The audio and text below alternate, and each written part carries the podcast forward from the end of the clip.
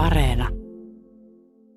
Nyt kun säät viilenee ja talvi lähestyy, niin ihmiset on alkanut huolestua Suomessa olevien ukrainalaisten tilanteesta. Eli useimmathan tuli tuossa keväällä ja kesällä, että onko heillä nyt talvivaatteita. Ja esimerkiksi tuolla kotkalaisten somekanavilla jopa yksityiset ihmiset on masinoinut tämmöisiä talvivaatekeräyksiä. Ja mulla on puhelimessa Kotkan vastaanottokeskuksen johtaja Janne Autio. Janne, Onko näillä Kotkaan tulleilla ukrainalaisilla talvivaatteita vai tarvitaanko niitä?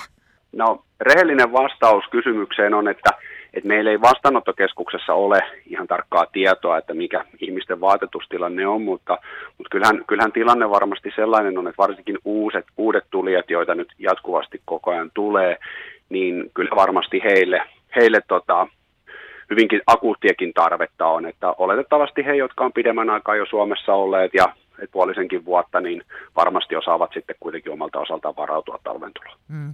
Mites tuota, tosiaan tuolla kovasti ihmiset on huolestuneita ja kyselee, että, että minne nyt sitten voisi lahjoittaa tämmöisiä. Mihin niitä kannattaisi lahjoittaa? Onko teille joku ö, oma virallinen vastaanotto tai keräystapa vai mitä sä suosittelisit ihmisille?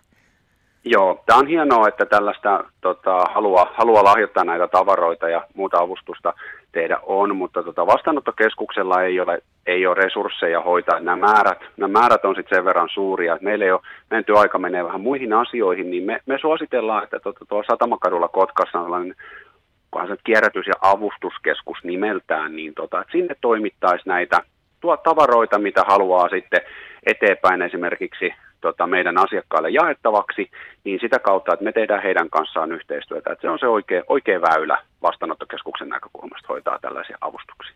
Jos haluaa vaikka niitä talvivaatteita, niin onko sieltä kaiken ikäisille ja kaiken kokoisia vaatteita?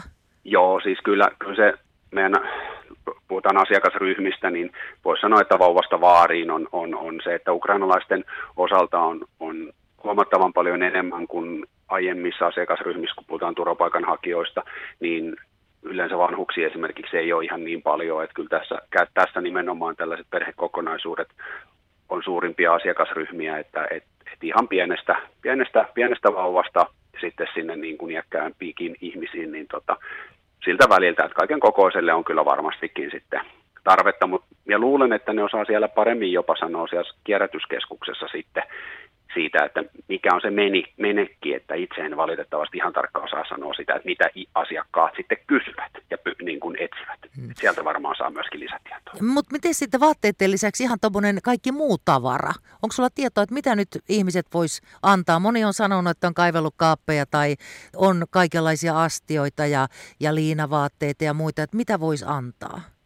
Joo, no vastaus on oikeastaan aika sama, että, että tota, meillä on, meillä on oma vastaanottokeskus antaa tietyt tällaiset alkupaketit, miss, millä ihminen pääsee, kaikki asiat, ihmiset pääsee, voisi sanoa niin sanotusti elämän alkuun, että siinä on niin kuin sellaiset ruoavalmistukseen astiat ja tota, tarvittavat väli, välin, välineet ja sitten ihmiset tietysti sitten meidän asiakkaat täyttää varastojaan sitä mukaan, kun he itse kokevat tarvetta.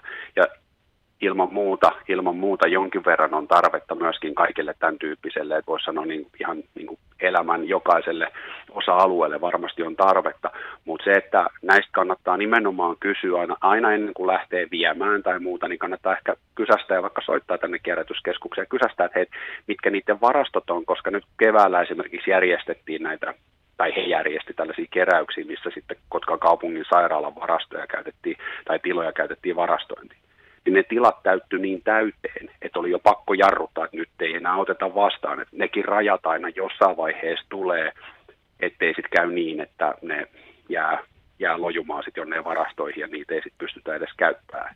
Niin tota, et tarvetta varmasti on, mutta kannattaa aina etukäteen vähän kysästä, että mitä tuotteita he ovat nyt just saaneet ja mille mahdollisesti olisi tarvetta.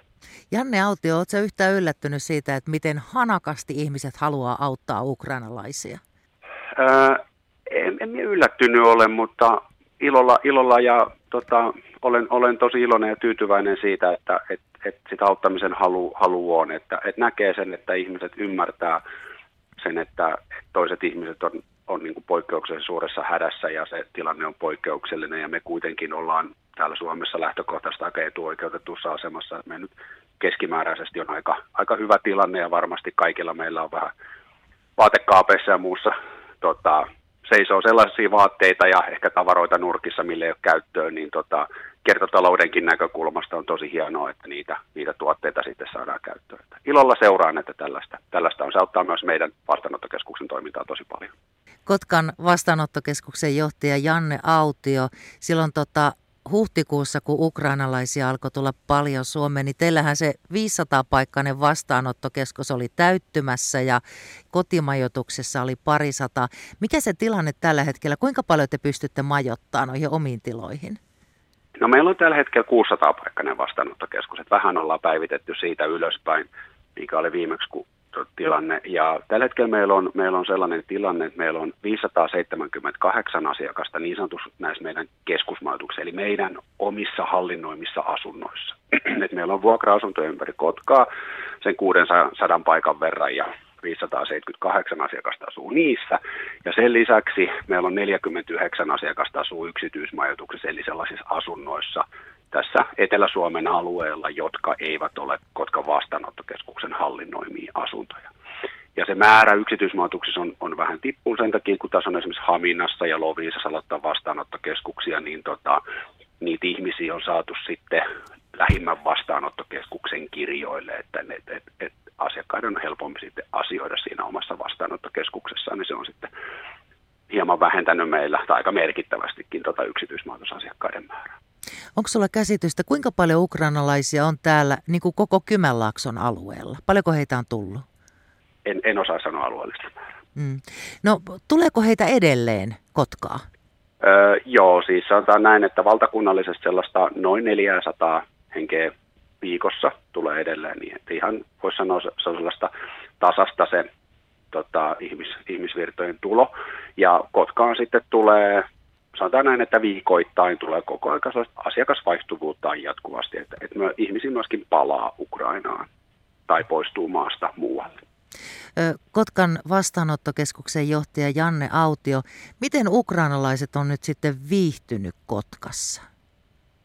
No kyllä se palaute on lähtökohtaisesti ollut ihan, ihan hyvää, että, että, ihmiset, että, että ihmisillä on ovat, ovat olleet tyytyväisiä siihen palveluun, mitä vastaanottokeskus tuottaa. Ihmiset on tyytyväisiä ja iloisia siitä, että miten kantaväestö on heidät ottanut, ottaneet vastaan. Ja sitten tietysti jokainen yrittää, että nyt on koulut pyörii ja meillä on täällä Kotkassa hieno tilanne siitä, että, että opetustoimi ja varhaiskasvatus on, on mahdollistanut sen, että, että lapset ja nuoret pääsee sitten päivä, päivähoitoon ja opetu, perusopetuksen piiriin, niin tota, se tietysti helpottaa, helpottaa sitten sitä arkea ja normalisoi sitten perheiden arkea siltä osin. Et sitten tietysti on myöskin vanhemmat jonkun verran, en, en ole itse asiassa vaiheessa tilastoon käsillä siitä, että kuinka paljon on ihmiset työllistynyt, mutta tota, et me yritetään auttaa ja opastaa ihmisiä siinä, että he pääsisivät mahdollisimman niin normaaliin arkeen kuin se tällaisissa tilanteissa nyt on mahdollista. Mm. Kiitos. Ja heillä tietysti huoli omaisista ja tutuista on valtava. Mitä kautta he saa tietoa, että mitä Ukrainassa tapahtuu? No kyllä se, kyllähän se varmaan nykypäivänä on kaikilla on sitten nämä sosiaaliset mediat ja sitten ihan valtamediat, jonka kautta sitten, että, että tota, tämä Telegram on tällainen viestintävälinä, tällainen WhatsAppin kaltainen, mitä ukrainalaiset paljon käyttävät, niin kyllähän, kyllähän nämä välineet on sellaisia, minkä kautta sitten paljon sitä tietoa kulkee sitten tietysti näiden valtamedioiden ja muun sosiaalisen median lisäksi keskiviikkona, kun Venäjällä julistettiin se osittainen liikekannalle pano, niin miten se otettiin tämä tieto vastaan? Varmaan viittasit kysymykseen, huomattiinko me asiakkaissamme jotain, niin tota, sanotaan näin, että ollaan me tietoisia, että, että niistä asioista on meidän henkilökunnan kanssa keskusteltu, mutta meidän asiakkaathan asuu omissa asunnoissaan ympäri Kotkaa, niin me ei sillä tavalla sitten, että se ei, jos olisi tällä laitosmallinen, niin se varmasti näkyisi enemmän siinä arjen keskusteluissa, mutta tota, muuten se otettiin vastaan sillä, että kyllähän me siihen asiaan reagoidaan, että, että, että, että niin reagoi maahanmuuttovirasto ja me saadaan omat ohjeet sitten tavallaan olla, olla niin sanotusti hereillä tässä asiassa, kun kukaan ei tällä hetkellä tiedä sitten, että minkälaisia mahdollisia vaikutuksia tällä esimerkiksi lisääntyneeseen rajanylityksiin on. Mitä se voisi tarkoittaa teille? Mitä, mihin te olette varautunut? No me, me ollaan tietysti nyt jo aika, aika äärimmilleen venytetty tämä meidän oma kevään 150 paikasta ollaan nyt 600, niin tota, se tarkoittaa sitä, että me tarkistetaan vähän meidän omaa, omaa valmiutta ja pidetään huoli siitä, että jos esimerkiksi rajan ylitykset lisääntyy sillä tavalla, että turvapaikanhakijoita alkaisi vaikka nyt itärajan puolelta tulee Suomeen huomattavan paljon suurempia määriä yhtäkkisesti, niin tota, pystytään omalta osaltaan sitä auttaa vastaanottojärjestelmää sillä, että meillä olisi sitten esimerkiksi tällaista hätämajoituskapasiteettia lyhytaikaiseen majoitukseen, niin se on nyt se ensimmäinen askel. Eli te olette varautunut siihen, että Venäjältä lähtee sitten porukkaa pakoon tuota mahdollista sotaväkeä? No me varaudutaan aina siihen tilanteeseen, että Suomeen tulee isompia määriä, se on meidän perustehtävää ja sitten kun tällaista mediassa ja muualla tulee tällaista informaatiota, niin se tietysti voisi sanoa että tarkennetaan hieman niitä, että varmistetaan, että meidän valmiussuunnitelmat on ajan tasalla ja ollaan hereillä siinä, että jos, jos tällaista liikehdintää sitten tapahtuisi, niin ei, ei sitten jää siitä kiinni, että ei osattu Kotka vastaanottokeskuksen osalta valmistautua siihen asiaan.